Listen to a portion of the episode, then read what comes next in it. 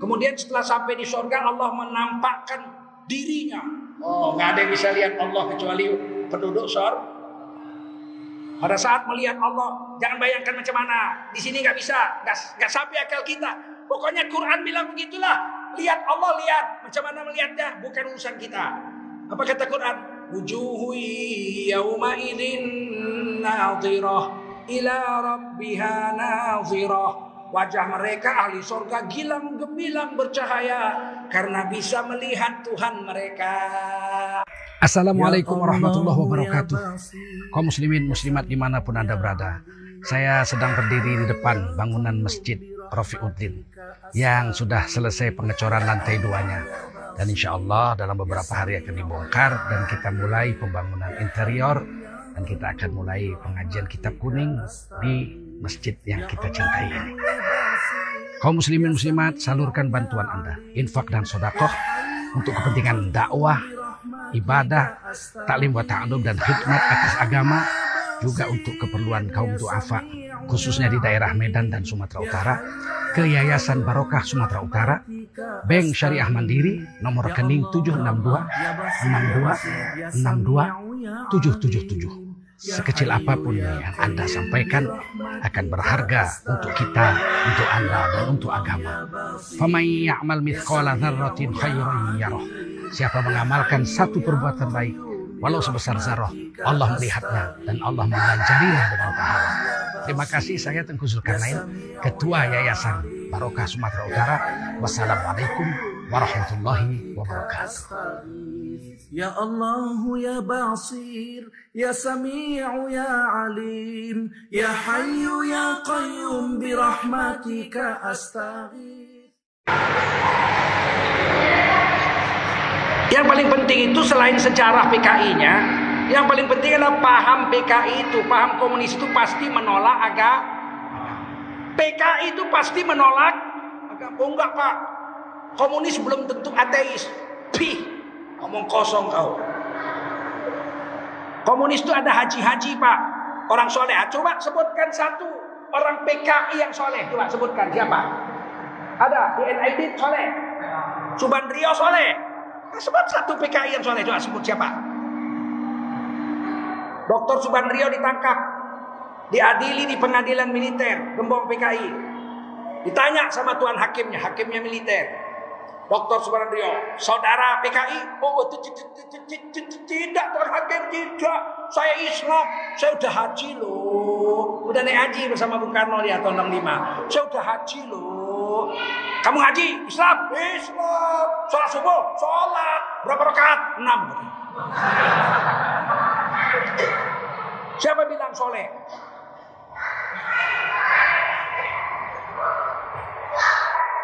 Sekarang aja pembela-pembela PKI kelihatan, betul nggak? Betul nggak? Yang nulis buku aku bangga jadi anak PKI. Nur wajahnya aja nggak ada, nar yang ada. Ceklah muka-muka pembela PKI itu ada yang bersih.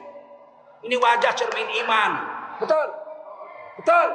Sedangkan film Hollywood aja percaya kalau jadi bandit pasti mukanya. Film India banditnya tuan takur, betul nggak? Apalagi kita dari Rasulullah SAW diajarkan wajah orang soleh itu bercahaya. Surah Al-Imran. Sedangkan wajah orang bejat hitam, legam, nggak ada nurnya. Dari kiamat nanti wajah orang-orang soleh seperti cahaya matahari. Nuruhum yas'a baina aidihim wa biaimanihim. Badannya wajahnya bercahaya, bekas-bekas wuduknya itu menawaroh, bekas wajahnya, tangannya, kupingnya, kakinya, bekas wuduknya itu, bekas sujudnya itu bercahaya sehingga orang-orang di hari kiamat itu yang bercahaya langsung disuruh masuk malaikat, masuk masuk surga, masuk surga, masuk surga, masuk surga, nggak diperiksa-periksa. Delapan pintu surga salah satu namanya babus sholah, pintu orang-orang yang menjaga so langsung. Sholat sholat dia masuk masuk yang bercahaya. Yang tidak sholat ikut masuk ke situ. Berlari-lari menuju pintu itu. Itu paman saya, saya mau ikut. Tuh bibi saya mau ikut. Tuh supir saya mau masuk surga, saya mau ikut. Di stop sama malaikat. Wamtazu yauma ayyuhal mujrimun. Orang-orang berdosa minggir. Pisah, pisah. Jangan ikut-ikut. Itu paman saya, tuh bibi saya. Kau gak bisa. kau orang jahat. Dari mana malaikat tahu kami orang jahat? Raimu iki beleketek. Wajah wa angko. Lai wajah barwa.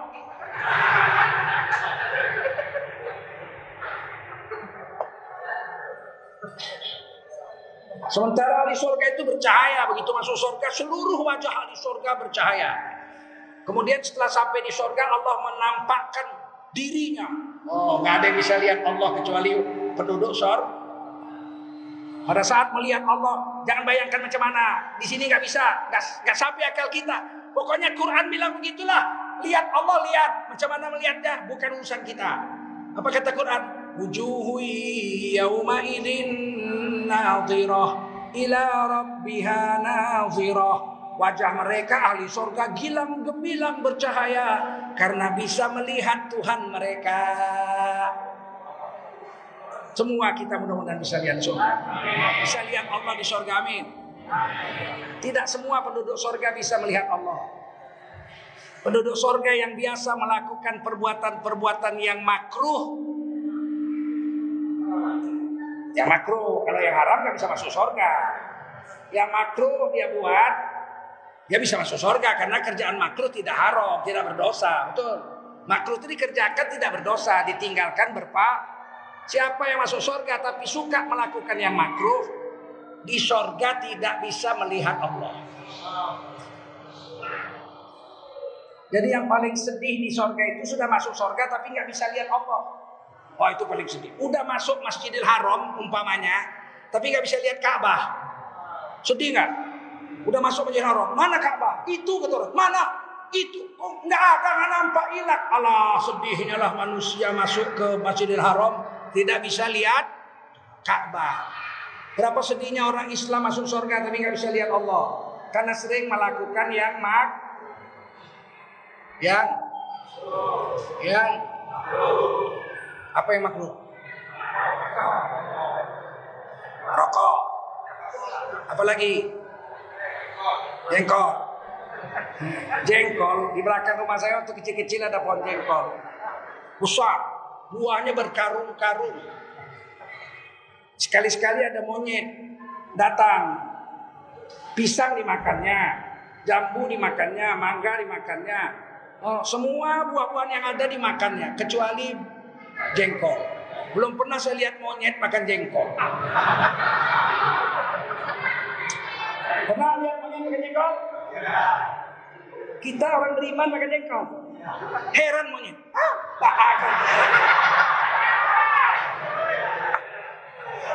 Memang tidak haram. Tapi masuk surga tidak bisa lihat Allah. Mau? Makanlah terus. Bikin monyet jadi heran. Siapa bilang jengkol haram? Saya tidak bilang haram. Ulama bilang makruh. Kalau makruh kan nggak berdosa, iya. Tapi kalau masuk surga tidak bisa melihat Allah. Sedih nggak? Islam ini halus. Islam ini hak. Surga itu kan bertingkat-tingkat. Ada orang bertakwa, orang-orang yang akrab dengan Tuhan.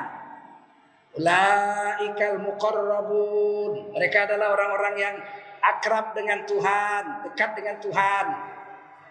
Fi jannatin naim. Mereka masuk surga jannatun Sullatum minal awalin. Banyak orang-orang dulu. Sahabat Nabi, tabi'in, tabi'ut tabi'in. Banyak yang masuk surga tanpa hisap. Bisa lihat Allah langsung. Wa qalilum minal akhirin. Tapi sedikit orang akhir zaman. Kita ini orang akhir zaman sedikit yang dekat dengan Allah yang masuk surga tanpa hisab yang bisa lihat Allah itu. Baru golongan kedua wa ashabul yamin. Kelompok yang ditimbang amal dapat catatan amal tangan kanan. Sullatum minal awalin. Banyak orang dulu. Wasullatum minal akhirin. Banyak orang sekarang. Sekarang akhir zaman banyak juga. Mau yang mana sih? Mau yang akrab atau mau yang biasa? Kalau mau yang akrab jangan makan yang makruh. Dalam Islam yang wajib diperindah apa? Gak bisa ditambah, mana bisa tambah. Sholat subuh 40 rakaat, gak bisa. Yang wajib diperin Sholatnya pakai jubah warna putih, pakai minyak wangi, pakai serban, pergi ke masjid, berjemaah, sok pertama. Itu namanya memperindah yang wajib. Kalau yang sunat baru boleh diperbanyak. Baca Quran sunat diperbanyak, zikir sunat diperbanyak, sedekah sunat diperbanyak, puasa sunat diperbanyak. Apalagi yang sunat-sunat diperbanyak. Yang mubah disedikitkan. Makan mubah sedikit, tidur mubah sedikit. Yang mubah-mubah, yang boleh-boleh sedih. Yang makruh diberhentikan. Yang makruh diberhentikan karena Allah nggak suka kalau kita merokok makruh. Misal, mis, misal, misal merokok makruh, misal. Dibenci Allah. Makruh itu dibenci Allah. Kan asal kata karoha, karohiyah. Benci. Makruh sesuatu yang dibenci Allah bahasa Indonesianya. Asal kata karoha benci. Makruh sesuatu yang dibenci. Seandainya rokok makruh seandainya. Satu hari 20 batang. Satu batang 10 menit. Berarti kita satu hari dibenci Allah 200 menit. Benci Allah. Satu hari 200 menit dibenci Allah. Itu kalau merokoknya tangan kanan. Kalau tangan kiri dua kali benci. Itu tangan kiri kan dua kali benci. Rokoknya dibenci, tangan kirinya dibenci. Betul nggak? Udah dua benci, ya kan? Nggak baca bismillah pula. Eh, mana ada orang merokok baca bismillah? Bismillahirrahmanirrahim. Tunjuk tangan yang merokok baca bismillah. Coba. Ada? Ada nggak? Ada. Berarti dibenci tiga kali.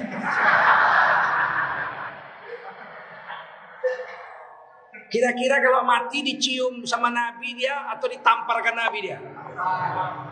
Nah, itu yang bilang kalian bukan aku. Kira-kira dicium Nabi di hari kiamat atau ditampar Nabi? Yang kuat jawabnya.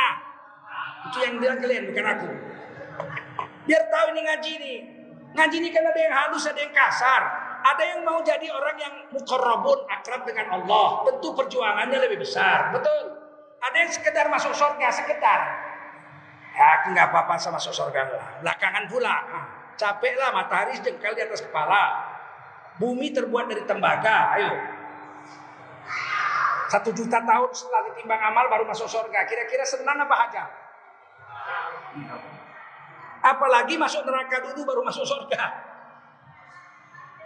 tangan kiri masuk neraka tapi beriman masuk neraka setahun ada yang sepuluh tahun ada yang sejuta tahun keluar masuk surga lebih parah memang masuk surga tapi mantan penduduk neraka ditulis di kedingnya al jahannamiyun hajabnya itu orang yang masuk neraka bisa masuk surga ditulis di keningnya al jahannamiyun mantan penduduk jahanam berani jumpa pun awak sama paman awak malu ah. Kenapa kening kau? Mantan. Jadi ada tingkat-tingkatan, ada perjuangan, ada mujahadah untuk mencapai derajat yang utama. Betul? Dengan beriman kepada Allah dan Rasul 100% dan menjalankan agama 100%. Mana perintahnya di Quran? Kita semua apa? Ya ayyuhalladzina amanu Hai kamu yang beriman Orang kafir gak disuruh Orang durhaka gak disuruh Orang munafik gak disuruh gak dipanggil yang dipanggil yang beriman. Ya ayyuhalladzina amanu. Hai kamu yang beriman. Jinkah kamu manusia kah kamu nggak peduli asal beriman. Udkhulu fissilmi kafah. Masuklah kamu ke dalam keselamatan yaitu agama Islam dengan keseluruhannya lahir dan batin lahir dan batin dari ujung rambut sampai ujung mulai dari cara makan, cara tidur, cara pakai baju, cara cara mati, sampai cara menguburkan mayat. Jangan ada cara lain. Hiduplah cara Islam, matilah cara Islam mengucap la ilaha illallah. Pak, kenapa mati disuruh mengucap la ilaha illallah? Lakinu mautakum. Lakinu mautakum la ilaha illallah. Ini hadis Sahih Bukhari. Ajarkan kepada orang yang sudah mati. Mauta sudah mati. Fil mati itu. Ajarkan kepada orang yang sudah mati. La ilaha illallah. Dari situlah ditalkinkan mayat di kubur. Itu diakui oleh Syekh Ibnu Taimiyah. Guru besar madhab salafi dalam kitab Al-Fatwa Al-Kubra tidak mengapa mentalkinkan orang yang sudah mati di samping kuburnya ba'da dafnihi setelah diku karena hadisnya jelas lakinu mautakum. Ajarkan ajari kamu la ilaha illallah kepada orang yang sudah mati di antara kamu. Oleh ulama-ulama kita hadis ini di, dikias ditakwil. Walaupun bentuk kalimatnya orang yang sudah mati, tapi diartikan orang yang akan akan mati. Walaupun bentuknya fil mati sudah mati, tapi diartikan ajari orang yang hampir mati dengan kalimat la ilaha illallah.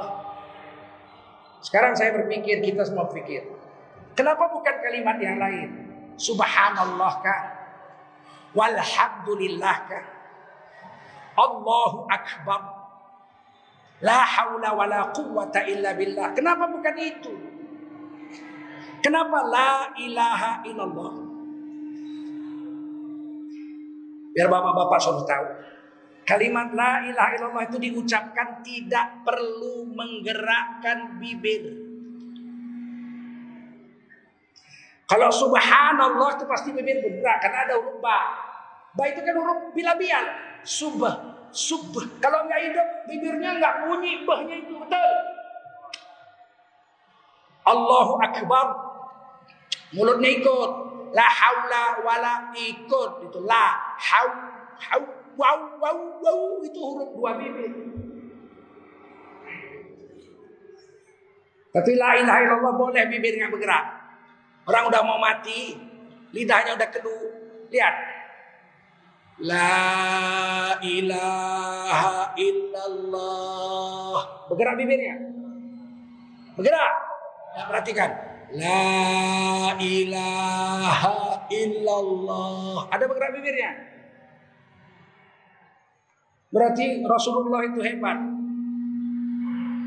Orang yang hampir mati lidah udah keluh, bibir udah payah bergerak kan? Disuruh mengucap satu kalimat yang lebih berat dari seluruh alam jagat raya tanpa harus menggerakkan bibir. Kalimat la ilaha semua coba la ilaha illallah semua.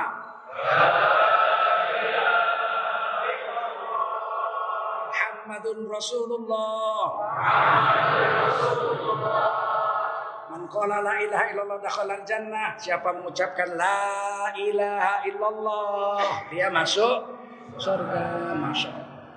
Hiduplah cara agama, matilah cara sudah mati cara agama. Sudah mati, sudah mati. Agama. Kata Nabi, orang mati wajib dimandikan. Betul. Pakai agama, Pak. Mandikannya pakai air mutlak yang suci lagi mensucikan. Jangan sok-sokan, saudara-saudara saya orang kaya. Saya direktur utama PT Pertamina. Bapak saya meninggal dunia pagi ini, maka siang ini akan saya mandikan pakai Pertamax Turbo.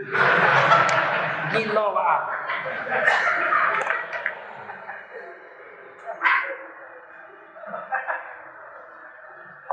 Dan mandi cara agak.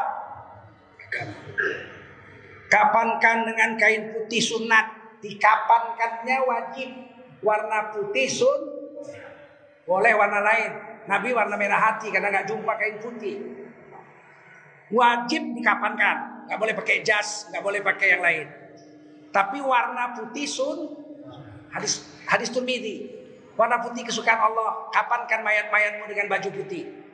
Karena putih kesukaan Allah. Jadi kalau saya pakai baju putih 24 jam, berarti Allah itu mahabbah, cinta kepada saya selama 24 jam. Ngapain pakai warna lain? Warna lain tidak ada kecintaan Allah. Memang nggak boleh pakai baju merah? Boleh, tapi yang cinta PDIP.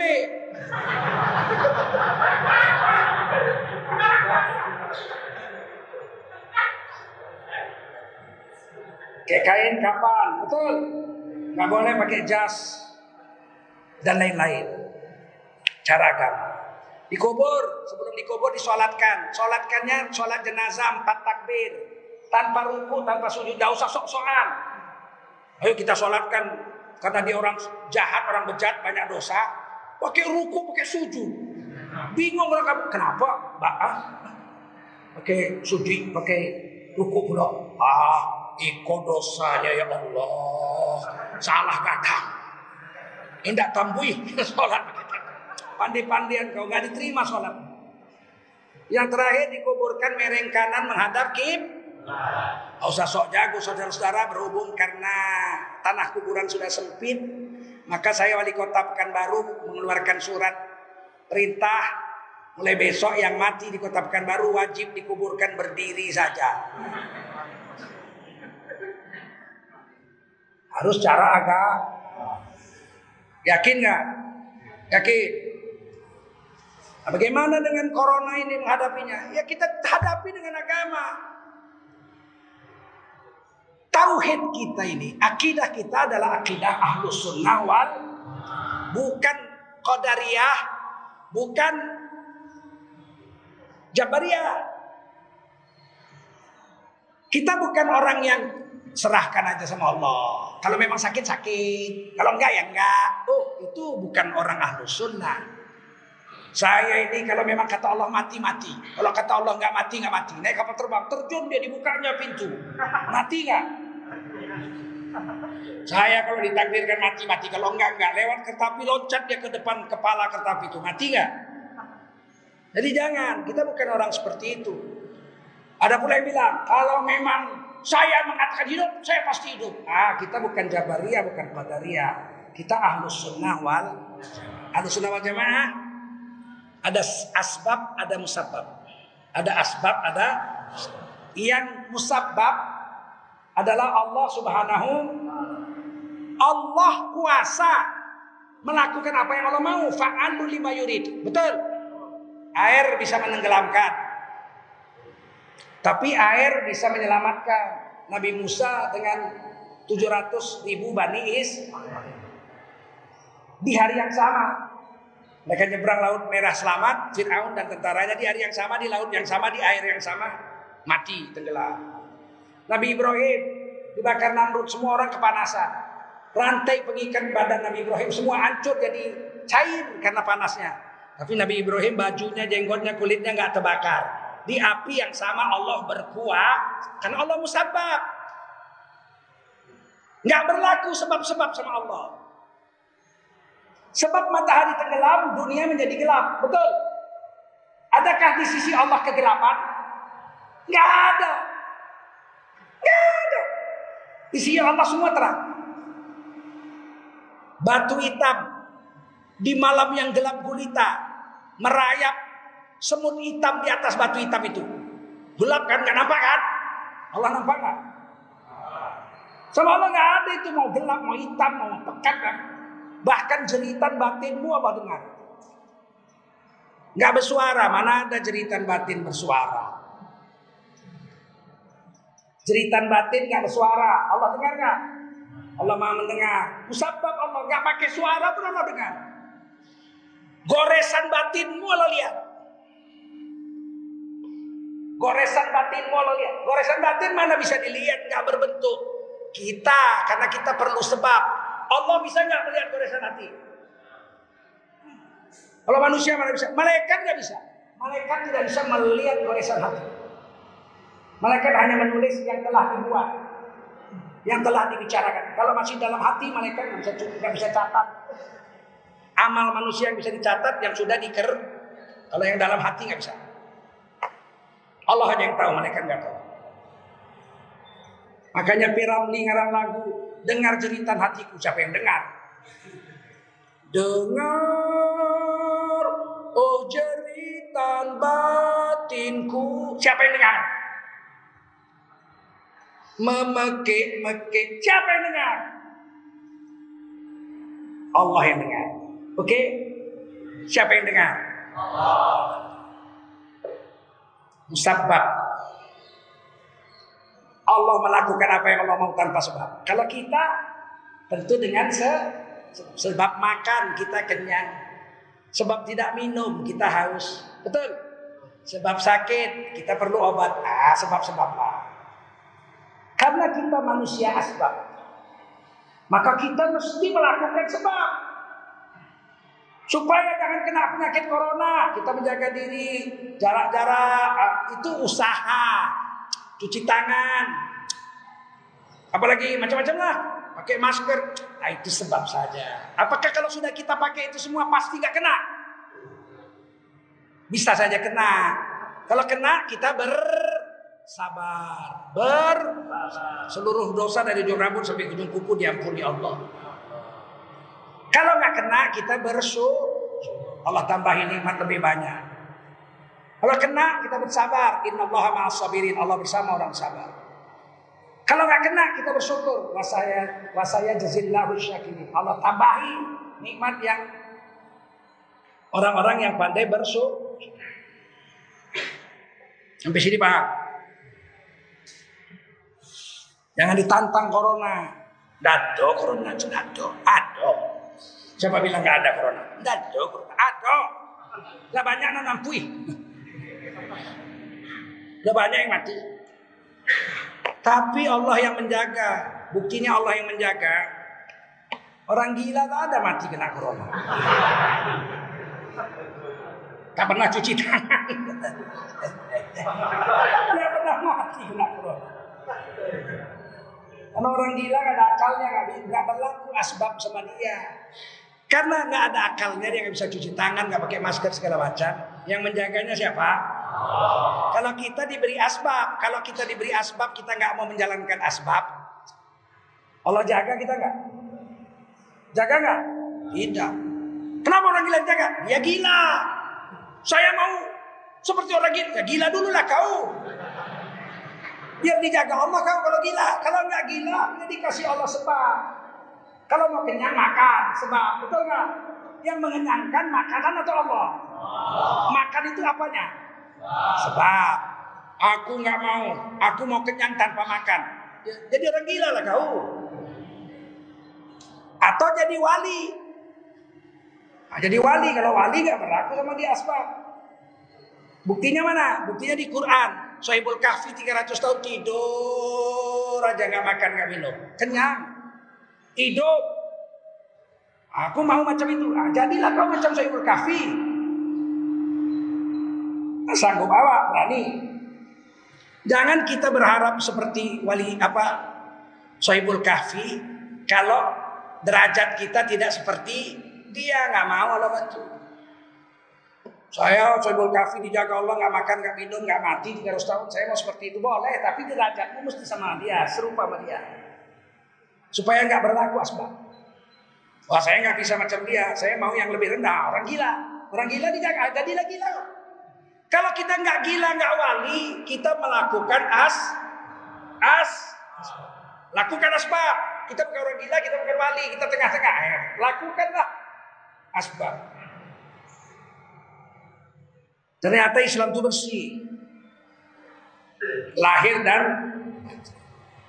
untuk membersihkan batin ada pembersihnya. Pertama apa? Baca Qur. Baca Qur. Mahu syifa lima.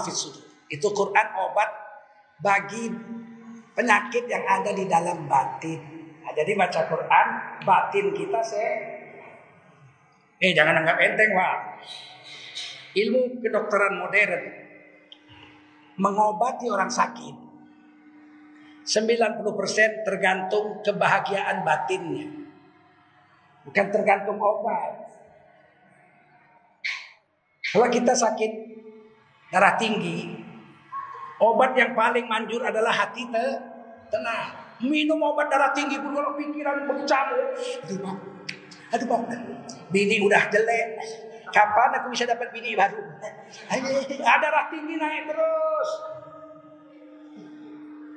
Untuk mengobati penyakit darah tinggi seluruh kedokteran sekarang ilmu kedokteran sepakat ilmu penyakit kanker kah darah tinggi dan sebagainya obat yang paling manjur adalah ketenangan jiwa supaya tenang jiwa baca Qur Walaupun kita kena corona pak virus itu atau kena kanker virus itu tidak akan berani membesar atau lambat membesar bahkan mengecil kalau dibacakan Qur dalil di mana itu? Quran surah Kahfi. Seandainya Quran diturunkan kepada gunung, gunung itu hancur dan ra. Gunung nggak sanggup menerima Quran, hancur dan ra. Kira-kira kuman penyakit berani nggak terima Quran? Berani nggak? Ini dalilnya di Quran surah Al-Kahfi. Nggak usah saya baca, waktu pendek. Quran mengatakan kalau diturunkan Quran itu kepada gunung-gunung akan hancur. Apalagi cuman kuman. Hari ini kita sakit malah dengar lagu. Putar lagu. Ke kanan, ke kanan, ke kanan dan ke kanan, ke kiri, ke kiri, ke kiri dan ke kiri. Eh, Sakitnya tuh di sini, sakitnya tuh di sini. Makan sayur kau campur daging anjing. Gimana kau mau sehat? Ada kiai-kiai penataran. Rupanya lama duduk tiga jam bosan kan? Supaya jangan tegang suruh berdiri joget. Agak kanan, agak kanan, agak kanan dan ke kanan, agak kiri. Dalam hatiku kiai pun bodoh. Kalau sudah tiga jam seminar, pikiran kita mulai tegang. Kata Nabi obatnya bangun berdiri, wudhu, sholat du, duha, sholat sunat. Letakkan kepalamu lebih rendah dari punggungmu Sujud lama-lama Rukuk lama-lama Sehingga darah lancar lagi ke kepala Suruh joget joget Perempuan pula yang, yang memimpin. Jaya Kiai semua ya. Ku caburlah kumis kau nanti. Cari jalan keluar Jalan yang ditunjukkan oleh Allah dan Roh. Kutu Sholat, baca Quran. Hati tenang, pikiran pun gak stres lagi. Obat kedua bagi hati zikir. Ala bidzikrillahi tatmainnul. Dengan zikir hati tenang. Kalau hati tenang penyakit hilang. Sebab penyakit jasmani ini paling banyak muncul karena hatinya yang tenang. Yang bilang Quran fi qulubihim marad Fazadahumullahu marada. Di dalam hati mereka ada penyakit, sombong, iri hati, ha? Hasad, ya iri hati, godok marah, sum'ah, ujub. Penyakit-penyakit hati ada di hatinya. Fazadahumullahu marada. Ditambah penyakit jasmani. Gara-gara pemarah, darah tinggi. Gara-gara iri hati, stroke. Iri hati, stroke. Ketangkap di mobil dia nggak bisa tidur. Sampai jam 3 pagi suaminya nanya kenapa kau bangunnya. Abang nggak tahu si Susi baru beli mobil baru. Susi beli mobil dia nggak bisa tidur. Dua minggu kemudian bengkok. Di dalam hatinya ada penyakit, Allah tambah penyakit jasmani. Azadahumullah Untuk mengobati penyakit hati baca Quran dan zi. Kemudian apa? Sholat. Sholat menimbulkan hati menjadi te sedekah. Sedekah itu bikin hati tenang. Dapat duit satu juta, sedekahkan seratus ribu. Coba rasakan.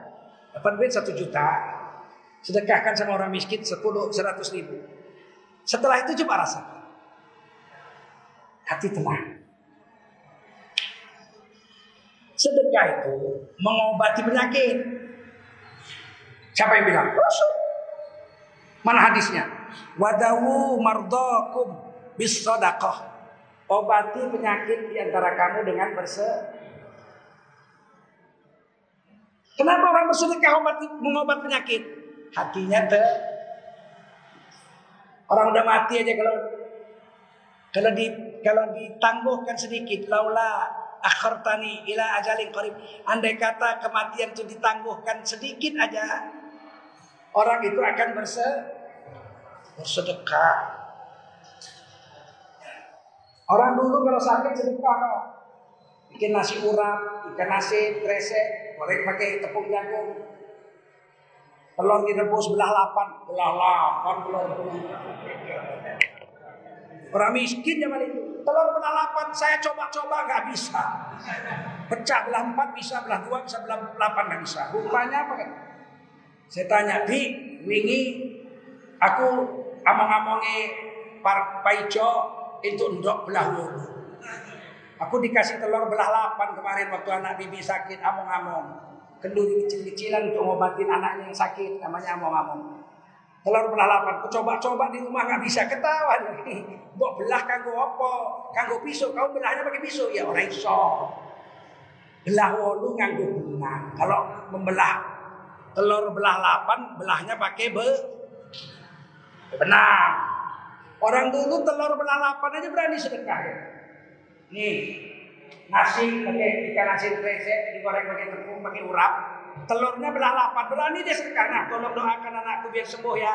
Tolong doakan anakku. Sekarang berani nggak kalian ngundang orang anak kalian sunatan sedekahnya makannya nasi sama telur sambal. Berani Zaman saya kecil telur belah lapan berani orang sedekah. Sekarang berani nggak sedekah pakai telur?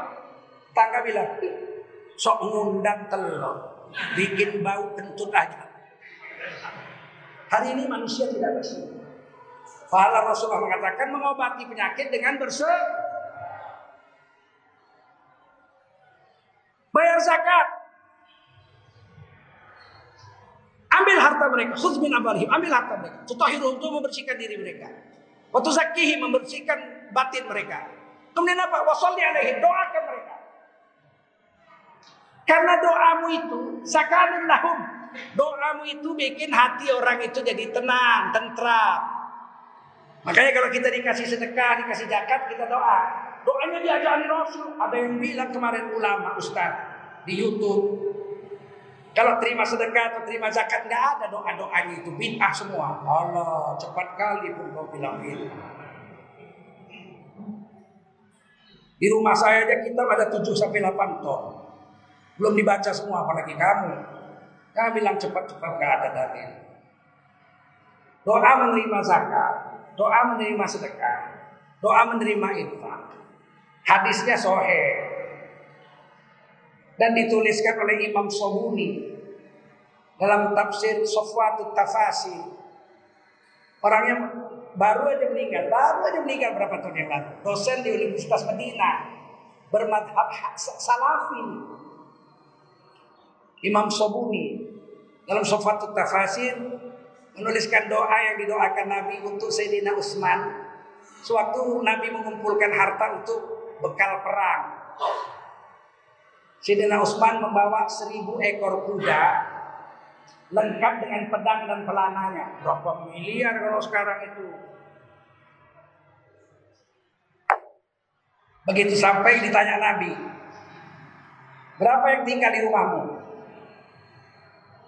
Berapa yang kau bawa ini? Berapa yang kau bawa ini? Kata Sayyidina Utsman sepertiga, sulus, sepertiga min mali, sepertiga dari hartaku. Langsung Nabi doa. Ditulis oleh Imam Sabuni dalam tafsir Sofwatut Tafasir surah Al-Baqarah ayat 261. Tafsirnya begini bunyinya. Doanya, ajarakallahu fima a'taita wa barakallahu fima abqaita. Ditulis dalam mazhab Syafi'i ditambah satu kalimat wajah Allah laka tahura. Semoga Allah mengganjari pahala dengan harta yang kau bayarkan hari ini. Wa barakallahu fima abqaita. Semoga Allah menambahi berkah dalam hartamu yang kau tinggalkan di rumahmu sisa yang ini. Dan mudah-mudahan Allah menjadikan kamu bersih lahir batin dengan sebab sedekahmu ini. Jangan bilang ada. Seandainya pun lafaz doanya nggak ada, ada, jangan bilang ada, ada. Seandainya nggak ada, seandainya nggak ada. Pun tetap mendoakan orang yang sedekah, infak dan zakat hukumnya sun. Karena perintahnya di surat Taubah. Wasalli alaihim. Setelah kau terima itu zakat dari orang, sedangkan zakat dari doakan apa yang sunat, yang sedekah, infak. Wasalli alaihim. Doakan mereka. Karena doa kamu itu kata Nabi, kata Allah Quran dalam surat Taubah sakanun lahum membuat hati mereka menjadi te kalau hati tenang penyakit hilang. Setuju? Setuju nggak? Adapun untuk jasmani kita fisik, kita disuruh memakai air. Jadi jangan anggap enteng dengan air. Jangan mubazir. Kata Nabi kalau kamu berwudu meskipun di laut gayungi, gayungi. Gayungi. Artinya walaupun kau di atas laut gayungi. Artinya pakai sedikit. Walaupun kamu di atas laut, kalau berwudu gayungi, ambil sedikit aja untuk wudu itu digayung. Ternyata kita ini obat yang paling manjur untuk jasmani ya, untuk jasmani itu air.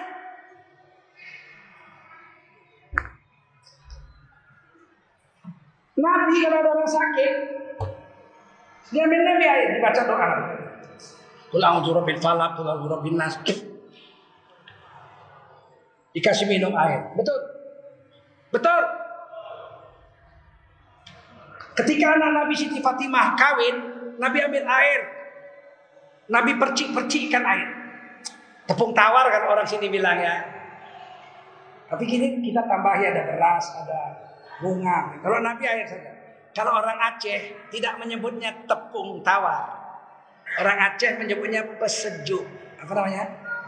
Kuat-kuat. Apa? Pakai air. Pesejuk. Sunnah apa enggak? Sunnah. Kalau kamu habis mengeluarkan tenaga yang banyak, mandi. Siapa yang baru bersetubuh dengan istrinya, keluar tenaga nggak? Banyak nggak? Woi, kalau bersetubuh istri keluar tenaga nggak? Banyak nggak? Tenaganya yang keluar? Banyak. Buktinya apa? Semua laki-laki. Kalau sudah mengeluarkan mani, pasti tertidur. Berarti capek. Capek nggak? Kata Nabi wajib mandi. Kalau berjunub wajib mandi. Sampaikan air dari ujung rambut sampai ujung kaki. Karena air itu apa? Untuk mengembalikan kekuatan tubuh. Seandainya kita habis bersetubuh nggak mau mandi, mau tambah dua ronde, maafkan saya, maafkan saya, saya bukan mau cerita porno, ini cerita agama. Kata Nabi kalau kau bersetubuh dengan istrimu, kemudian kau mau mengulanginya, berarti kan dua ronde. Apa kata Nabi? Jangan langsung dimulai. Cucilah dulu farjimu dengan air. Bersihkan farjimu dengan air. Kemudian berwudulah kamu seperti orang mau sholat. Ulangi lagi setelah itu. Berarti kan wudhu itu menambah kekuatan. Paham? Ngerti? Kalau kamu puasa, seharian tidak makan, tidak minum. Buka puasa, disuruh nomor satu nih, makan yang manis dan minum air. Bisyur batin minal Beberapa teguk air. Air. Obat air. Kalau kamu buang air kecil, yang dibuang itu kan racun. Setuju? Air seni itu racun. Sisa-sisa yang sudah disaring racun-racun itu oleh ginjal. Sisa-sisanya itu racun-racunnya dibuang lewat air seni. Jadi air seni itu racun apa enggak? Kalau dia mengeluarkan air seni, racun yang terpercik-perciknya itu wajib di cuci diistinjai. Berarti kan air mengobati. Farji kita yang tersentuh dengan air kencing yang beracun itu harus dicuci, wajib hukumnya cuci. Setelah itu kamu kan berhadas kecil, betul? Orang yang buang air kecil kan berhadas kecil. Setelah kau cuci hukumnya wajib istinja wajib hukumnya. Disunatkan kamu ber untuk mengangkatkan hadas kecil itu. Berarti air itu obat. Untuk mencuci bekas kencing yang beracun itu pakai air wajib hukumnya. Untuk mengangkatkan itu kan najisnya air kelihatan tuh najis dicuci dengan air wajib hukumnya. Mengangkatkan hadas kecilnya nggak kelihatan hadas kecil. Itu dengan wudhu. Wudhu pakai air. Pakai air atau pakai spiritus sih? Air, air. Obat apa enggak? Obat.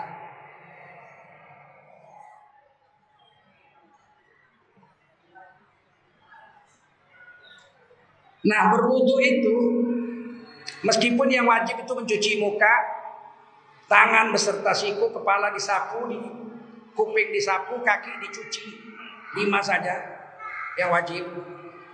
Tambah dua Pertama niat. Yang ketujuh adalah Berturut-turut tertib. Tapi ada dua yang tidak disebutkan di dalam Quran.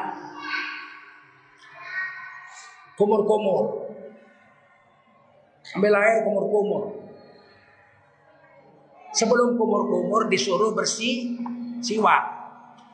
Ambil kayu siwak, digosok gigi. Kenapa pakai kayu? Kan ada sekarang gosok gigi yang pakai apa itu? Plastik itu. Itu tooth brush. Gosok gigi. Sedangkan mulut ini yang perlu digosok bukan hanya gigi. Gusinya juga. Betul. Nah, coba gosok gigi itu. Gosokkan ke gusimu kalau nggak berdarah. Untuk membersihkan gusi pakai siwak, kayu siwak itu kayu arak. Dan itu hadis Bukhari. Muslim. Laula an asyukka ala ummati. La amartuhum bisiwak inda kulli salah aw inda kulli wudu. Seandainya tidak memberatkan umatku, wajibkan umatku itu gosok gigi dengan kayu siwak Lima kali waktu berwudu, lima kali waktu sholat. Berarti satu hari berapa kali? Sepuluh. Kalau nggak punya kayu, maka bersiwak waktu berwudu itu dengan jari telunjuk. Itu dalam kitab Sirus Salikin. Ambil air, ini belum kumur-kumur, baru siwak. Ambil air, gosok gigi dengan gusi kita itu pakai jari. Baru mulai wudu. Cuci tangan tadi, gosok gigi. Udah, baru. Mulai apa? Kumur-kumur dulu. Kumur-kumur bukan begini. Bukan begitu. Kumur-kumur tuh begini. Masukkan air, kumur-kumur, naikkan ke leher atas ke atas. Ah, buang ke kiri. Membuang ke kiri itu sunnah. Jangan kau buang arah kiblat. Ambil lagi air, kumur-kumur lagi. Oh. Tiga kali. Makanya orang yang berpuasa setelah gelincir matahari waktu zuhur makruh berkumur-kumur, bukan kumur-kumur yang begini. Kalau gitu nggak makruh, nggak makruh. Yang makruh tuh Terasa juga rasa air itu.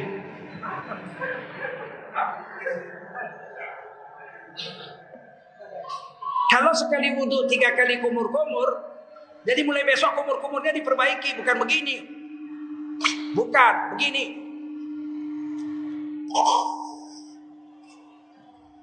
Kalau tiga kali, sekali wudhu tiga kali kumur-kumur, satu hari, paling tidak orang soleh tujuh kali berwudu kumur-kumur. Subuh, duha, zuhur, asar, maghrib, isya, tahat. Tujuh kali. Tiga. Dua puluh satu kali kumur-kumur. Apa nggak bersih mulutnya itu? Dan dilakukannya setiap tiga jam. Nggak main-main Islam ini. Gak udah lebih tinggi dari agama Islam.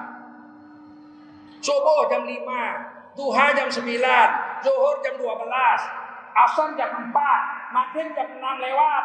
Setiap 3 jam. Isya dipercepat. Iya tapi jam 12 sudah bangun tahajud. Jam 1, jam 4 wudhu lagi mau subuh. Setiap tiga jam sekali dibersihkan mulut. Ah, kira-kira bersih nggak mulutnya? Ada agama sesempurna ini? Gak ada. Udah itu masukkan air ke hidung. Istinsyak. 21 kali. Apa nggak bersih hidung dan mulutnya? Sedangkan penyakit jasmani sebagian besar masuknya lewat hidung dan dan mulut. Jarang lewat kuping, jarang. Yang paling banyak lewat hidung dan makanya yang dibungkus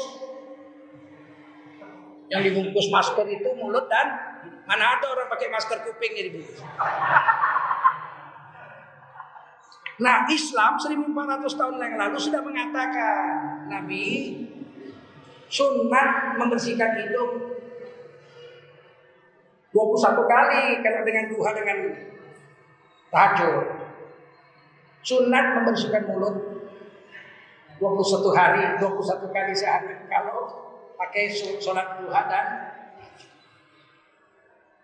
Allah Akbar. Rasanya nggak mungkin orang Islam kena penyakit. Kalaupun kena, ada yang kena takdir. Karena Allah sayang.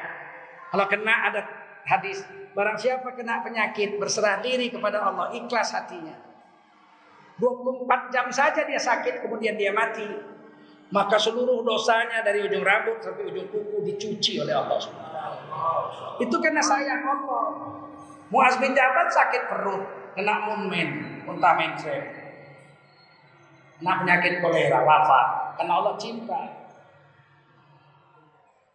Kita udah usaha untuk segala macam kena juga sabar. Paham?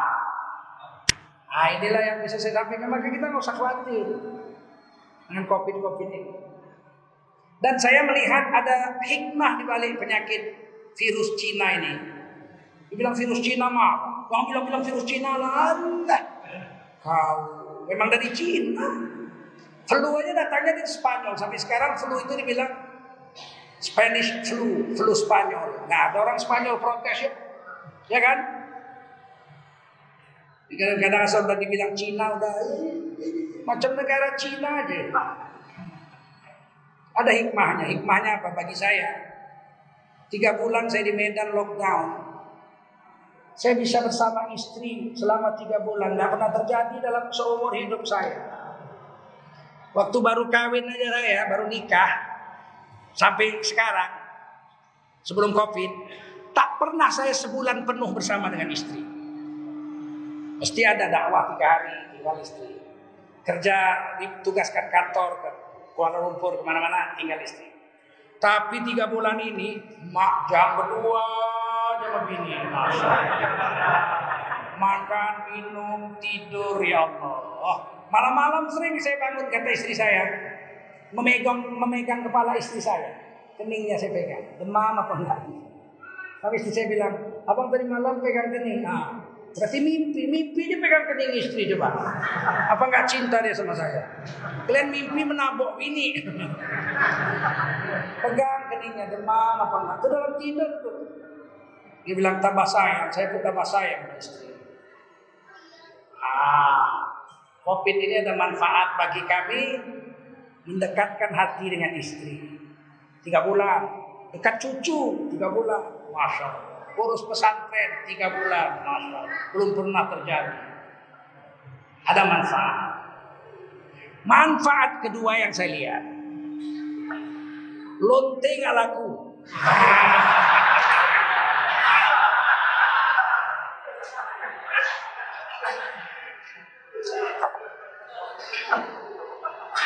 Alhamdulillah. Siapa berani? Ayo, ayo berani. Jadi ada manfaat. Setengah mati ulama dakwah. Payah kali berhenti. Kena covid, ayo. Gratis, gratis. Hmm. Ada manfaat nggak? Ada. Rabbana ma khalaqta hadza batila. Tidak ada sesuatu ini wahai Tuhan kami engkau ciptakan yang sia-sia. Betul nggak? Subhanaka maha suci engkau. Ya Allah, faqina adzabannar. Jagalah aku dari api neraka. Covid-19 ini menjaga orang Islam dari neraka. Kedai tua tutup. Warung-warung mabuk tutup. Betul nggak? Karaoke kata Inul katanya 64 atau 54. Inul Daratista 54 atau 64. Karaoke Vista milik Inul tutup. I love you. Itu tuh. Masjid juga tutup. Iyalah, tapi begitu buka nanti masjid. Berduyun-duyun orang ke masjid. Karena rindu. Betul nggak? Saya itu Majelis Ulama. Tujuh kali saya nggak sholat Jumat. Tujuh kali saya sholat zuhur. Ini udah sampai sini nih. Kerinduan ini. Saya mesti mematuhi fatwa Majelis Ulama. Karena saya wakil sekjen. Masa fatwanya kita pijak-pijak kan? Sabar. Insya Allah Jumat depan sudah bisa sholat jemaah. Ya dengan protokol lah, masih pakai cuci tangan, pakai masker, nggak apa-apa lah. Nggak pakai karpet, oke okay aja. Yang penting bisa sholat. Ada hikmah. Nah kalau kita sakit, kita serah diri sama Allah. Selain wudhu semua-semua air, di dalam Al-Quran satu-satunya obat yang ditulis adalah madu. Apa? Asal, madu. Syifa'ul nas, obat bagi manusia. Yang kena COVID itu ternyata berasal dari monyet. Betul, kelelawar ya. Kampret. Kampret, kelelawar. Bukan dari lebah. Belum pernah lebah sakit. Pernah lebah keluar ingus. Kalau lembu, kerbau, onta kena pilek, lebah pernah nggak? Nggak pernah. Kenapa? Karena dia punya obat. Apa namanya? Madu. Ini saya punya madu, madu Sumatera Barat, madu hutan Sumatera Barat. Nggak laku jualnya payah. Pasang gambar saya biar laku. Ini orang orang awal, orang awal, anak muda. 300 kilo nggak laku. Gimana dia mau ngasih makan anak istrinya musim covid ini? Madunya nggak laku. Saya bilang udah pasang gambar saya. Madu Buya Tengku. Oh, mau lah orang beli ya nggak? Mau nggak kalian beli nih? Mau karena ini obat. Lagi pula Buya Tengku yang kalau Buya Tengku nggak laku kan parah betul. Dan beli situ di luar sana ada. Itu obat dan memang saya kalau sudah capek sekali saya minum madu. Ambil air hangat satu gelas, taruhkan madu sesendok setengah, aduk. Minum berteguk-teguk minumnya. Go. Bismillahirrahmanirrahim. Bismillahirrahmanirrahim. Bismillahirrahmanirrahim. Rasakanlah sensasinya. Memang kata Rasulullah kayak begitu. Nah, kita buat usaha supaya badan kita lepas daripada penyakit. Itu satu-satunya obat di Quran madu. Kalau di hadis habbatus sauda. Habbatus sauda minyaknya. Saya sedang kumpul sama kawan-kawan membuat habbatus sauda itu dengan bentuk gel. Itu teknologinya tinggi, jadi nggak pakai kapsul lagi, pakai gel supaya nggak bau. Nah, itu sedang kita buat di Jakarta. Mesinnya kita beli dari Jerman, miliaran harganya. Tidak apa, yang penting kita bisa bikin modern. Tapi tetap hadis Bukhari mus abadus. Bagi orang-orang yang prostat, saya saya prostat. Ada gejala prostat, saya nggak ke dokter. Abatus sauda ada. Dua pagi, dua malam, dua pagi, dua malam. Kalau sedang kuman, kalau nggak kuman nggak usah juga, karena dia obat. Nah, kita coba menjalankan Al-Quran dan Sun. Nah, ya Allah ya Basir Ya Sami'u ya Alim Ya Hayyu ya Qayyum Birahmatika astaghith